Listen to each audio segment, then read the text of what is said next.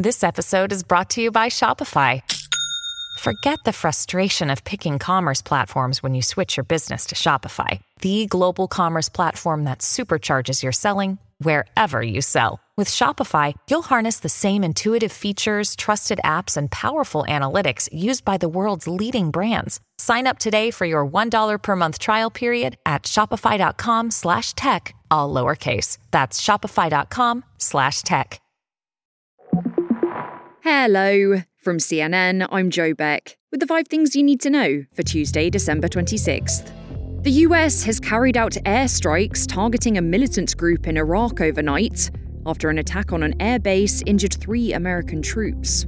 The White House says President Joe Biden ordered hits on three facilities used by the Iran backed militant group Kataib Hezbollah and affiliated groups. CNN's Priscilla Alvarez has more. Well, these strikes followed earlier strikes in the day that wounded three Americans in northern Iraq, one of whom, according to the White House, is in critical condition. Now, the president was immediately briefed following that strike, and later in the day, this was yesterday, the Defense Secretary Austin presented the president options, and that is when the president ordered the strike. Now, U.S. Central Command has since said that earlier assessments show that they likely killed a number of militants and that there are no indications of civilian casualties at this point. The defense secretary going on to note that this was, quote, necessary and proportionate. The Iraqi government says it condemns the US airstrikes, describing them as hostile acts that could harm the relationship between the two countries. Israel's war in Gaza is far from ending. That's the message from the Israeli Prime Minister Benjamin Netanyahu, who's vowed to continue the quote, long fight. He released a statement after his second trip to Gaza since Hamas attacked Israel on October 7th. Netanyahu is facing increasing pressure from family members to do more to secure the release of dozens of hostages held by the terrorist group in Gaza. That was the moment the Israeli leader was interrupted by shouts from angry family members when he spoke during a special session of parliament yesterday. In the US, a major winter storm is sweeping across the plains and upper Midwest, making travel on the roads dangerous in some areas. Parts of Nebraska, South Dakota, Kansas, Colorado, and Wyoming are under blizzard warnings today. Heavy snow, freezing rain, and strong winds are hitting the area, with parts of Interstate 90 in South Dakota closed this morning. I asked CNN's Derek Van Dam for the forecast. Ice storm warnings for portions of North Dakota and western Minnesota, with blizzard warnings extending as far south as the eastern plains of Colorado whiteout conditions along many of the interstates there, uh, with winds whipping out of the north over 50 miles per hour, blowing around the snow and reducing visibility. That will last through the course of the day today, but improvements expected by this time tomorrow. The crisis at the US Mexico border is easing a bit.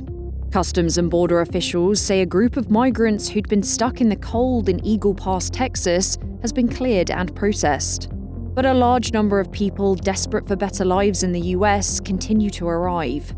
The director of a shelter in Mexico, just across the border from Eagle Pass, says a thousand people arrived by train yesterday. CNN's Rafael Romo has been meeting families on the US side of the border. There's a new caravan that departed on Christmas Eve from the border city of Tapachula, Mexico, at the border with Guatemala. We're talking about thousands of migrants who will be here at the U.S. southern border in the next few weeks. The sale of some Apple Watches is now officially banned in the US. More on that after this quick break. Angie has made it easier than ever to hire high quality pros to get all your home service jobs done well.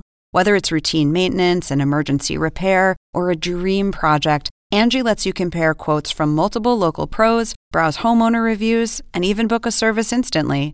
Angie's been connecting people with skilled pros for nearly 30 years.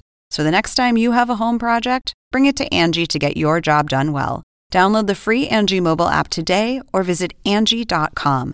That's A N G I.com. If you're hitting the post holidays sales today, don't expect to find the latest Apple Watch. The sale of most newer models is now banned in the US after the Federal Trade Commission ruled that Apple was violating another company's patents because of technology the watches use to read blood oxygen levels. Apple had already removed the offending models from its online store, and President Joe Biden had until the end of Christmas Day to overturn the ruling, but he chose not to. The ban affects the Series 6 and later, plus all models of the Apple Watch Ultra. Apple had previously said it, quote, strongly disagrees with the order and was taking measures to bring the watches back to customers soon. That's all for now. I'll be back with our next episode, which drops at noon Eastern.